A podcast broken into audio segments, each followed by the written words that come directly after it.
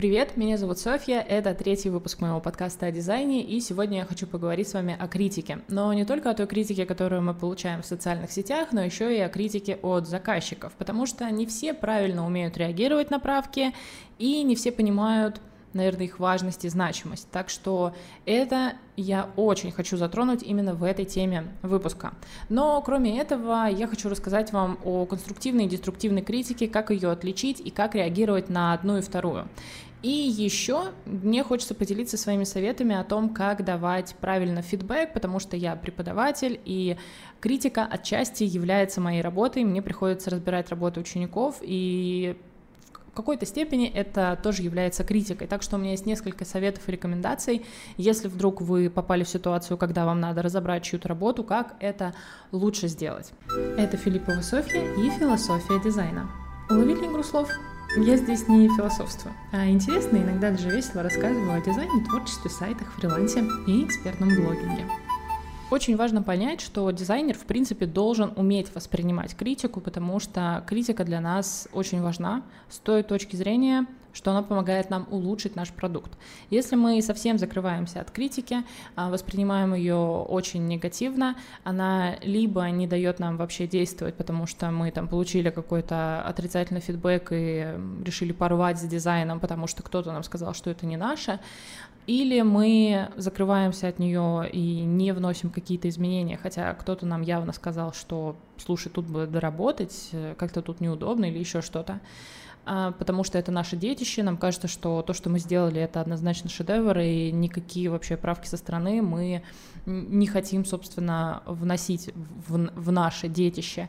Но а, любые правки помогают наш продукт развивать. Главное понимать, как на эти правки реагировать и как вообще на них смотреть. Но кроме этого важно воспринимать критику, потому что вы с ней будете сталкиваться постоянно. От заказчиков вы постоянно будете получать критику. Правки — это для многих та же самая критика, потому что заказчик вносит какие-то изменения, и многие дизайнеры воспринимают это именно как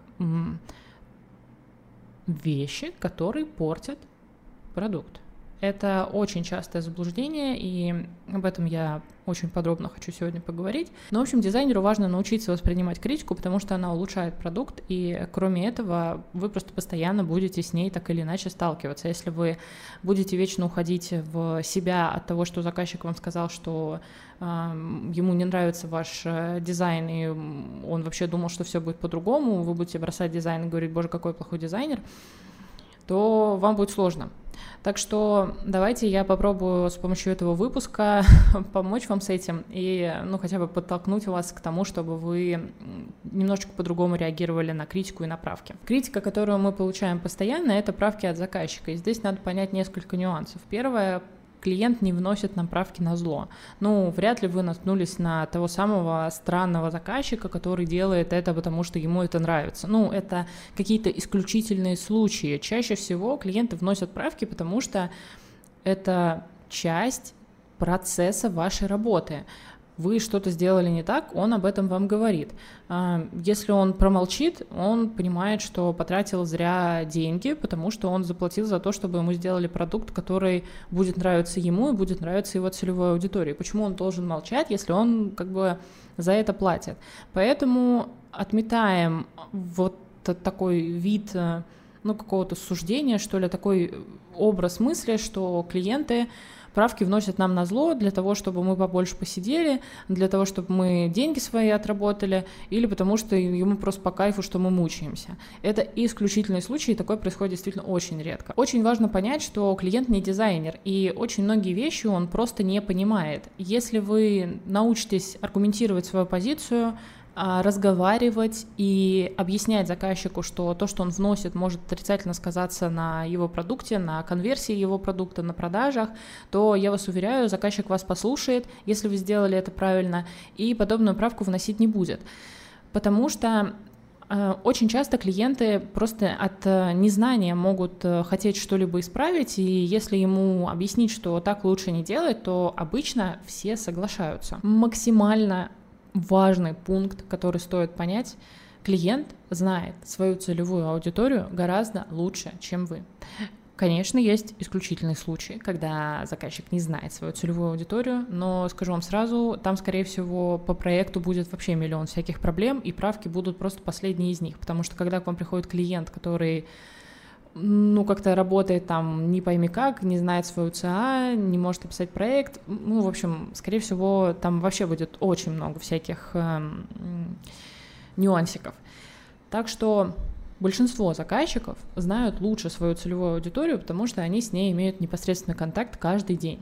Вы же пришли в этот проект, да, вы там, может быть, что-то проанализировали, провели там, да, какой-то анализ, какое-то исследование, зависит от глубины вашего погружения, но, тем не менее, вы не имеете опыта работы, который имеет а, ваш заказчик. Так что к правкам очень важно прислушиваться именно с этой точки зрения. Вы должны понимать, что вы экспертны в дизайне, а ваш заказчик экспертен в своей теме. И вы должны найти какой-то коннект для того, чтобы продукт получился лучше. И здесь важно понимать, что вы заказчиком идете к одной цели – то есть вы не враги, а, где один говорит, что мы делаем некрасиво, потому что я так сказал, а, а другой говорит, мы делаем красиво, но мне вообще пофиг, продает это или нет.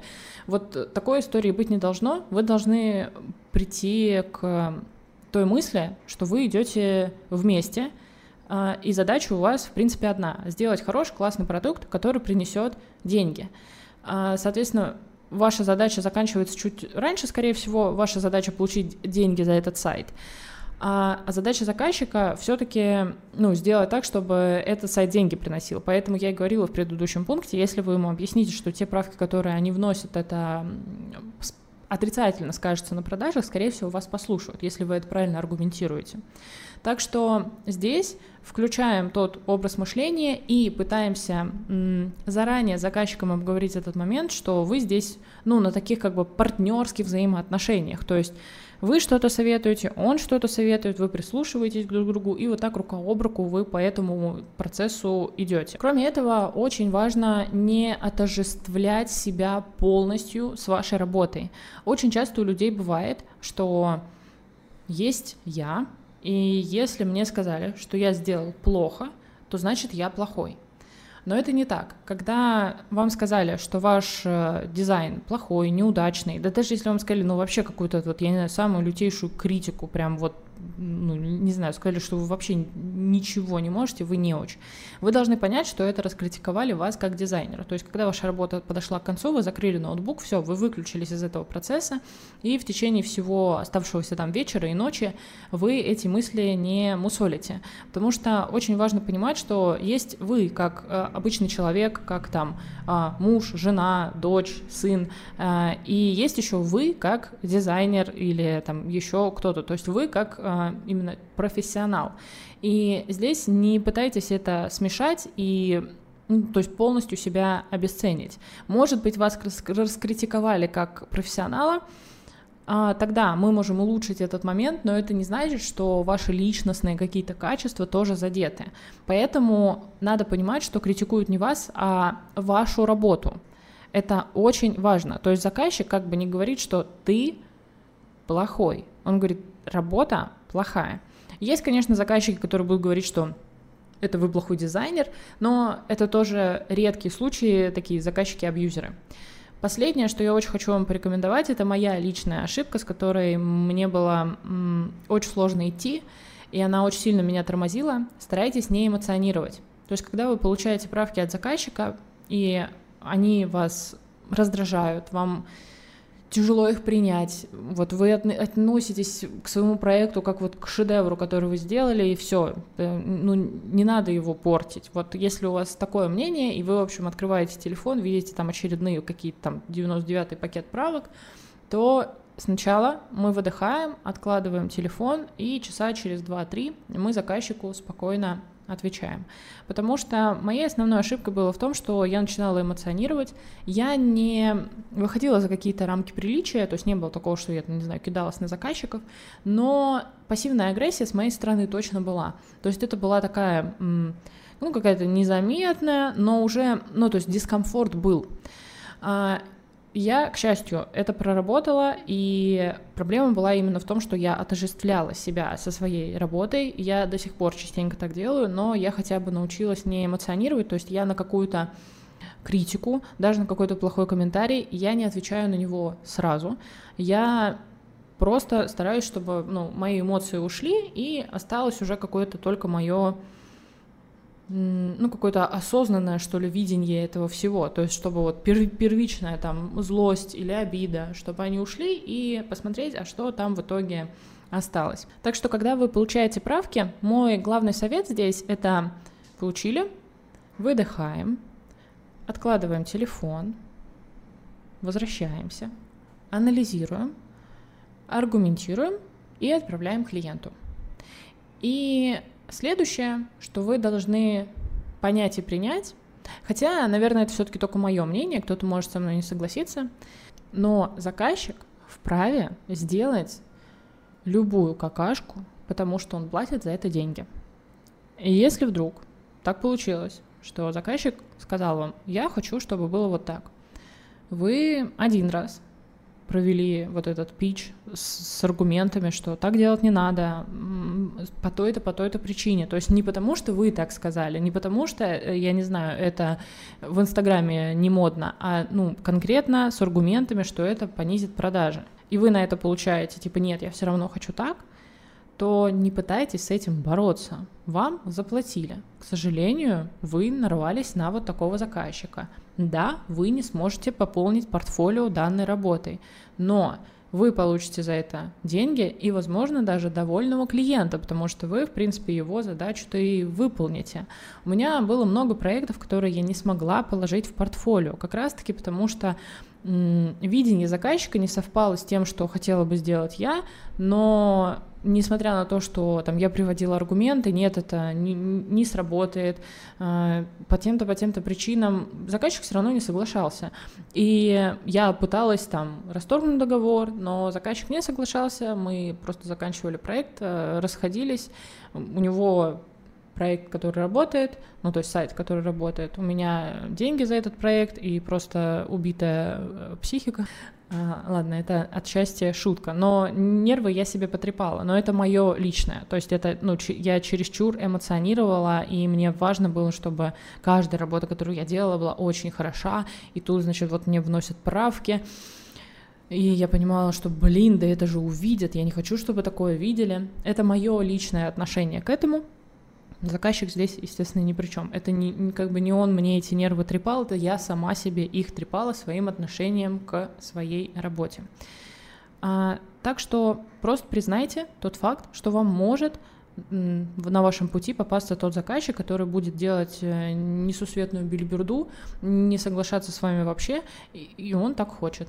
Это его полное право. А вы при этом вправе отказываться от проектов, если вы на начальных этапах уже понимаете, что там какие-то там очень странные предпочтения или заказчику вообще пофиг на целевую аудиторию, в общем, вы не сходитесь как-то, то не стесняйтесь отказываться от таких проектов, потому что, опять же, лучшая профилактика выгорания — это отказ от тех проектов, которые вам не интересны, с которыми вы не хотите работать, где вы чувствуете какой-то своим нутром какой-то подвох, в общем, где вы ну, как-то так вот заранее интуитивно чувствуете, что-то тут не так. Но если вы хотите узнать, как сделать так, чтобы заказчики вносили вам меньше правок в ваши проекты, как сделать такую схему работы, как вообще правильно работать с заказчиками и как их находить, то вы можете прийти на мой курс э, Work and Sell. Это курс по удержанию и привлечению клиентов для веб-дизайнера. Вы можете перейти на сайт work.feelschool.ru. Сейчас идет набор в лист ожидания, и следующий поток начнется уже в начале ноября. И чтобы не пропустить начало продаж, обязательно записывайтесь в лист ожидания. Ну, а мы пойдем дальше.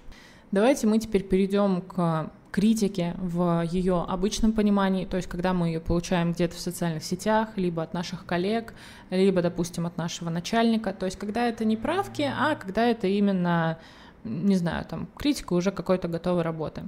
Здесь очень важно разделить конструктивную и деструктивную критику. Для того, чтобы это сделать, я нарисовала специальную такую блог-схему, выложила ее в свой телеграм-канал одноименный «Философия дизайна». Давайте я сейчас по ней пройдусь, а, чтобы вы тоже могли определять, как вас критикуют, правильно ли это делают, потому что от этого будет зависеть, как вам на эту критику реагировать. Так вот, первое, что очень важно понимать, это просили ли вы вообще мнение.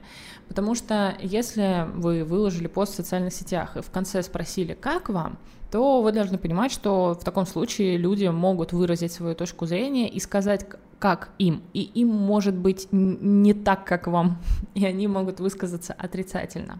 Если же вы просто поделились своей работой и не писали о том, чтобы люди э, давали какую-то свою оценку вашей работе, то вы вправе сказать таким людям, что слушай, да я и не спрашивала, мы как бы этот проект уже с заказчиком закрыли, он всем доволен, деньги я получил, ну то, что ты там, э, у тебя есть какое-то мнение на этот счет, это классно, но выражаю его там где-то у себя в доме, а вот в моем блоге делать это не нужно.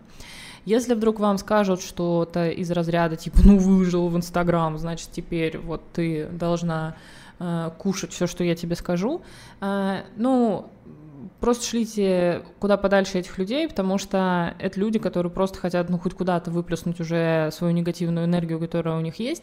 Так что это вообще неправильное суждение, вы не обязаны никому ничего, даже если вы это выложили в интернет, пока вы не попросите о том, чтобы вашу работу разобрали, вы имеете право удалять, блокировать людей, э, писать им, что типа спасибо, но я не просил, если, короче, вам написали какой-то фидбэк, а вы о нем не просили. Это первое правило критики. То есть если она не прошенная, то это автоматически деструктивная критика. Далее это как раз-таки то, что мы уже обсудили. Критикуют вас или вашу работу.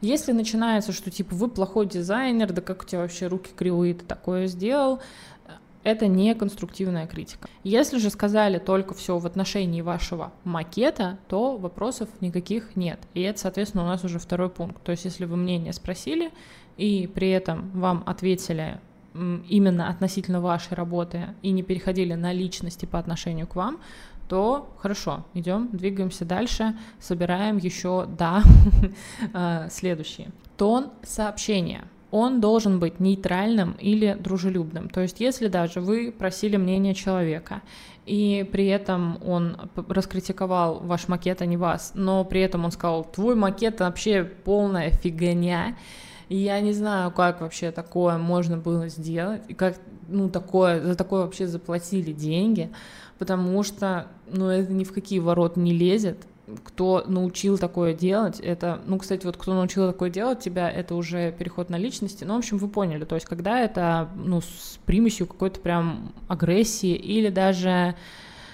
ну, какого-то небольшого унижения, э, все должно быть очень нейтрально, ну, или, опять же, дружелюбно, но чаще всего это происходит нейтрально. Если ответ «да», то есть сообщение было отправлено в тональности нейтральной или дружелюбной, то идем Дальше, если же нет, то это деструктивная критика. Предложили ли вам, как улучшить работу? Если да, то это конструктивная критика. А, напоминаю, что мы должны собрать все «да», то есть вы должны попросить мнение, тон сообщения должен быть нейтральный, дружелюбный, критиковать должны не вас, а вашу работу. Если все «да», то это все еще конструктивная критика. Если хоть где-то было «нет», то все, мы отправляем это в в деструктивную. На самом деле это, наверное, вот из всех пунктов самый такой э, под вопросом, но считается, что все-таки если мы критикуем, то мы должны предложить. Мы не можем просто сказать красный цвет плохой. Мы должны объяснить, почему он плохой, и предложить и сказать, что лучше бы здесь, наверное, смотрелся зеленый, ну, потому что это цвет экологии, у вас все-таки проект э, в этой сфере допустим.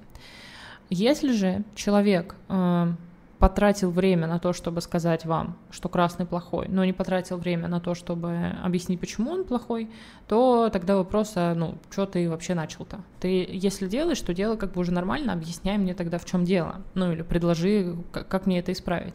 Если это не было сделано, опять же, отправляем это в нашу корзинку с деструктивной критикой. Самое главное, на мой взгляд, но самое сложное в социальных сетях — это быть уверенным в том, что человек, который вас критикует, он эксперт в этой области, потому что в социальных сетях мы вообще не можем, ну, мы редко можем проверить, э, а кто там нам что прокомментировал. Я очень часто сталкивалась с критикой в свою сторону, что мои дизайн-проекты какие-то не такие, и, к сожалению, за свою карьеру я так ни разу не получила критику от э, человека, который, э, ну, где я могу проверить, кто это вообще.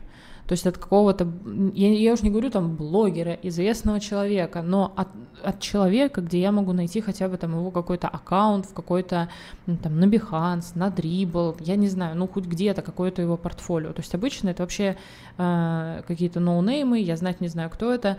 Э, как я могу быть уверена в том, что он мне говорит, это правда? Э, понимаете, о чем я? То есть, если вам кто-то, вот вроде как все по этим пунктам мы прошли, и критику вы попросили, и вам написали это по отношению к вашей работе, и, и сказали, как улучшить, и тон сообщения дружелюбный, но при этом вы вообще не понимаете, кто этот человек, да может он вам вообще от себя чину какую-то сказал, потому что он сидит там на диване и думает, я скажу, что вот тут надо красный на зеленый поменять. А, то здесь, конечно, надо несколько раз подумать, а точно ли вам нужно прислушиваться к этой критике, потому что, ну, как бы диванных экспертов очень много. И надо понимать, как бы экспертная ли это позиция. Ну и в итоге мы получаем следующее.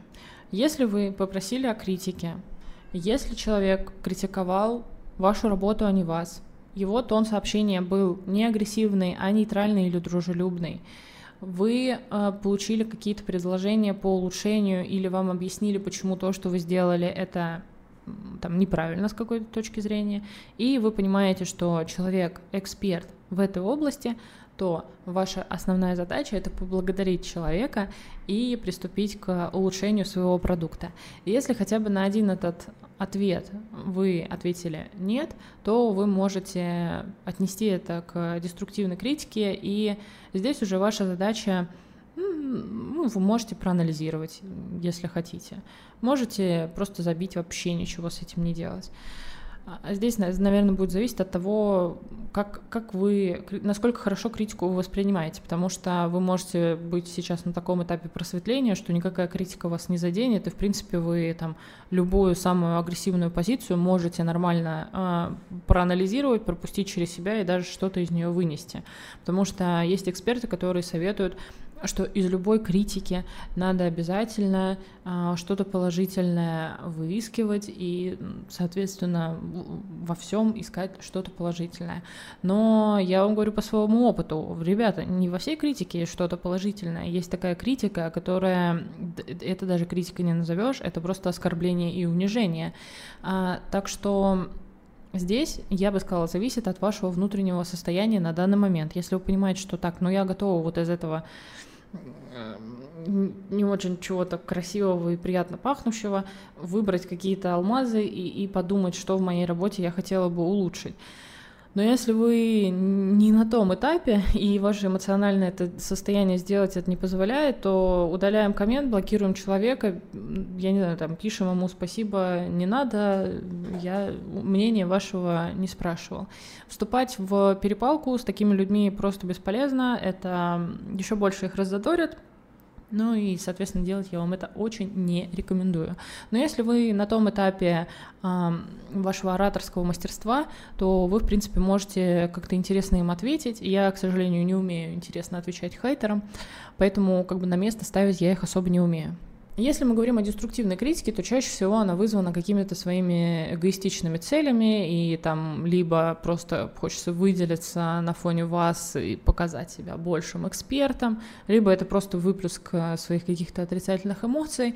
Ну, то есть чаще всего это какая-то очень эгоистичная цель.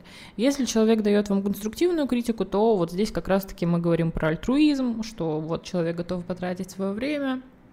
А, соответственно, если все эти пункты были выполнены. Мы, ну, если я, например, вот так э, дала фидбэк на вашу работу, я не самоутвердилась за ваш счет, э, добавила только себе там плюсик к экспертности, если, допустим, кто-то такой комментарий мой прочитает, то здесь больше каких-то положительных э, качеств, и, и, ну, то есть я со своей стороны тоже даю вам только плюсики, я не даю вам какие-то минусики, то есть я из эгоистичных соображений а, конструктивную критику давать вам не буду.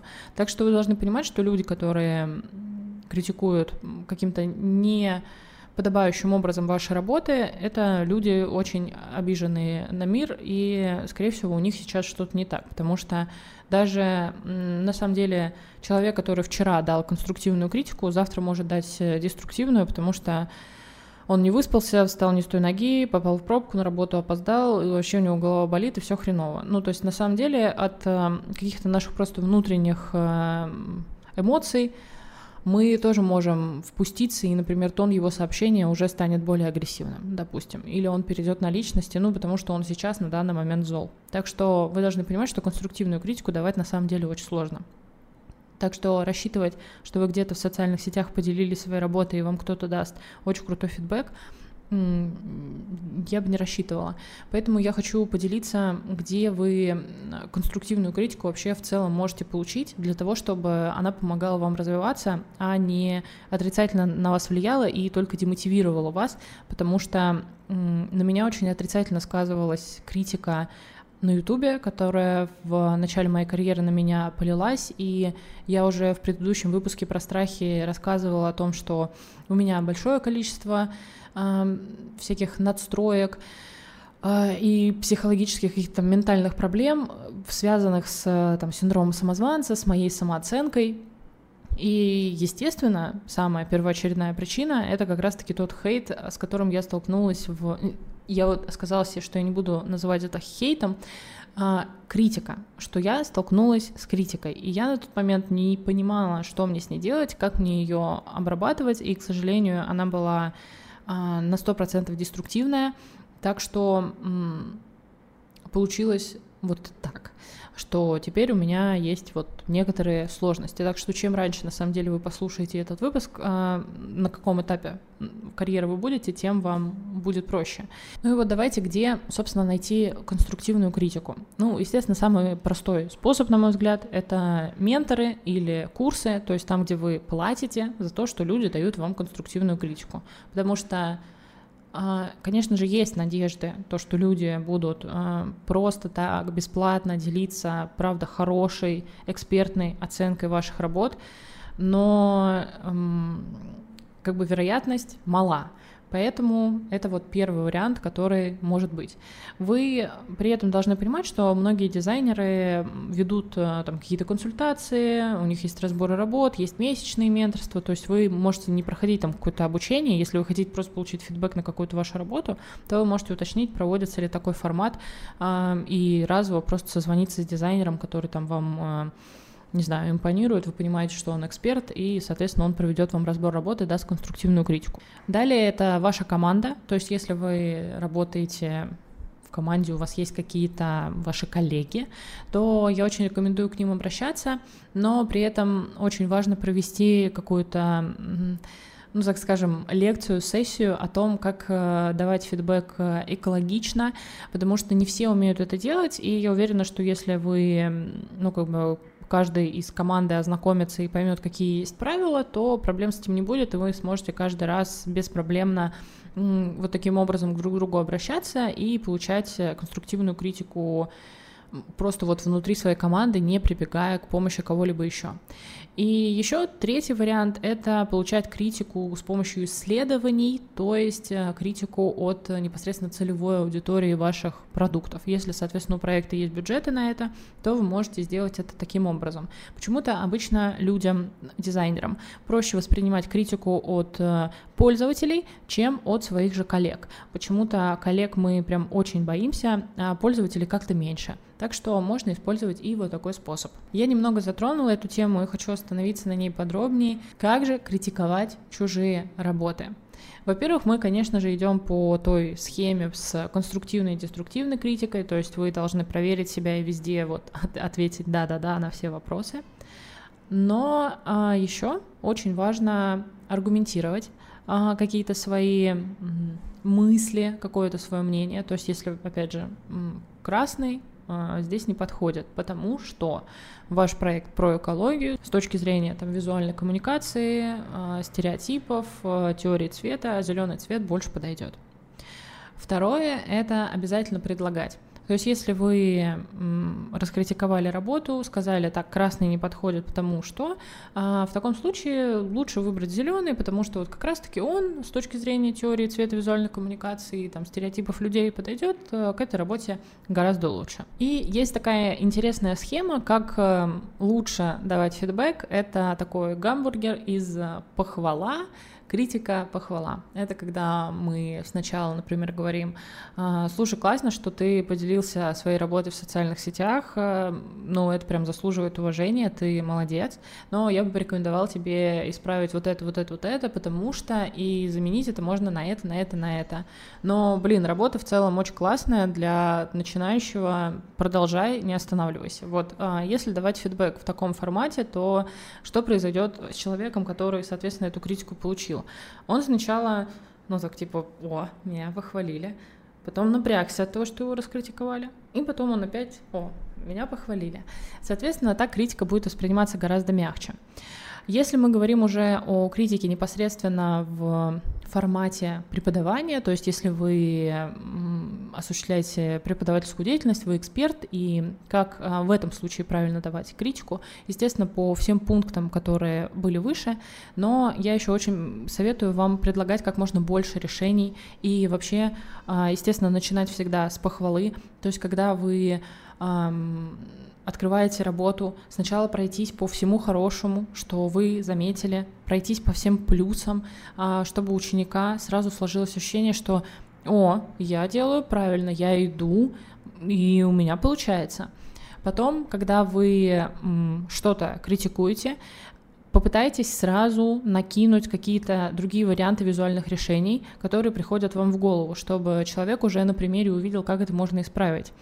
После чего а, вы можете, опять же, там что-то на словах покритиковать, и, опять же, возвращаемся к тому, что вы а, хвалите. Вы можете резюмировать и сказать, что, слушай, ты классно сделал, правок не очень много, в целом это все можно очень быстренько исправить, так что классно, ты молодец.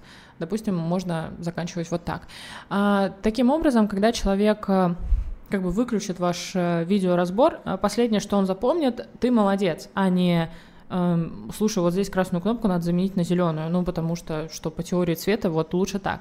А, в таком случае он запомнит, что он ни хрена не понял из теории цвета, и он дурачок. Поэтому обязательно гамбургер а, в преподавательской деятельности используем. И давайте мы опять а, вернемся к критике. Как я могу, вот, ну, прям коротко какие-то, да, советы из разряда 1, 2, 3, 4, как я это люблю. Первый мой совет — это не реагировать на критику сразу. То есть выдохнуть, попытаться проанализировать, понять, убрать вот эти первичные эмоции, которые у вас есть. Второе — напомнить себе, что критика делает вашу работу лучше. Даже если ее неприятно получать, вы должны понять, что из любой критики можно выцепить какое-то зерно и улучшить свою работу. Третье.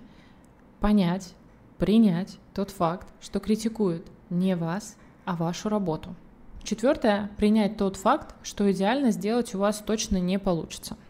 Вы должны понять, что, во-первых, дизайн в целом субъективен, и если одному человеку ваш дизайн понравился, то второму он может не понравиться, и также он может э, снова понравится третьему. В общем, вы должны понять, что какую-то идеальную работу, которая понравится всем, вы точно сделать не сможете.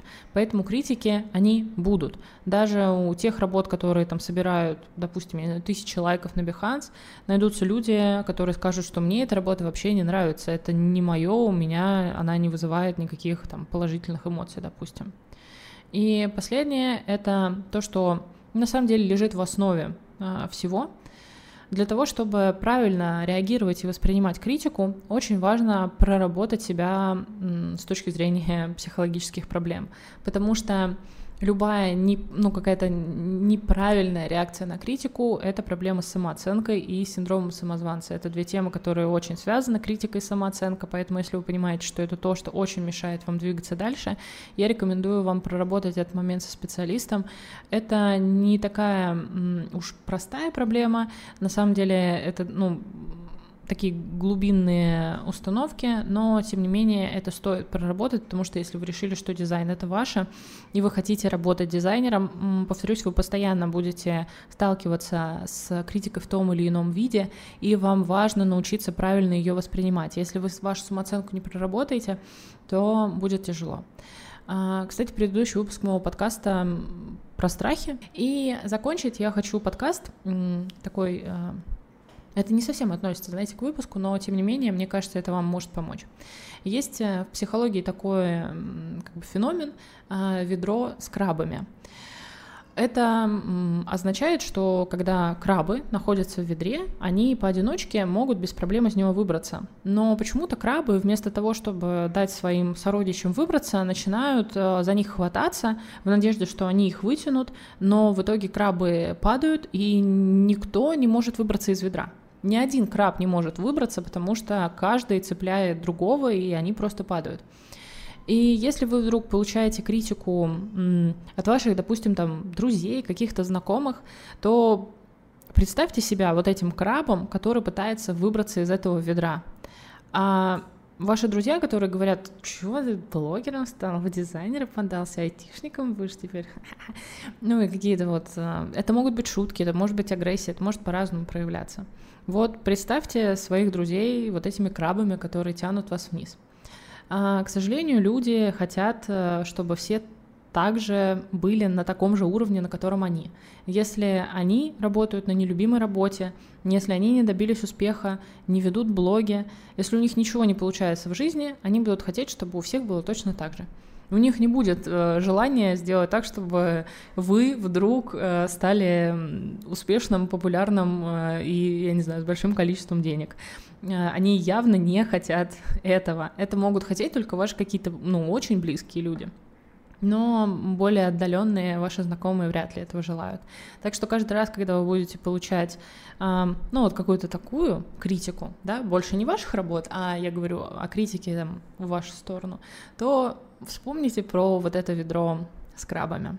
Думаю, что тему критики можно раскрывать и раскрывать еще много-много выпусков подряд, но мне хотелось рассказать вам основное, поделиться опять какими-то конкретными советами, конкретными методиками для того, чтобы вы могли уже как-то продвинуться в этой теме. Слушайте первый и второй выпуск моего подкаста. Ставьте звездочки, сердечки, лайки, пишите комментарии, подписывайтесь на меня в Инстаграм, в Телеграм, э, на Ютуб. В общем, я много где есть. Э, ссылочки все всегда есть в описании. Буду вас ждать там. И в Телеграм мы, кстати, обсуждаем темы для следующих выпусков. Э, поэтому, если у вас есть какие-то предложения, обязательно пишите их там. А мы с вами увидимся и услышимся в следующих выпусках. Так что всем пока!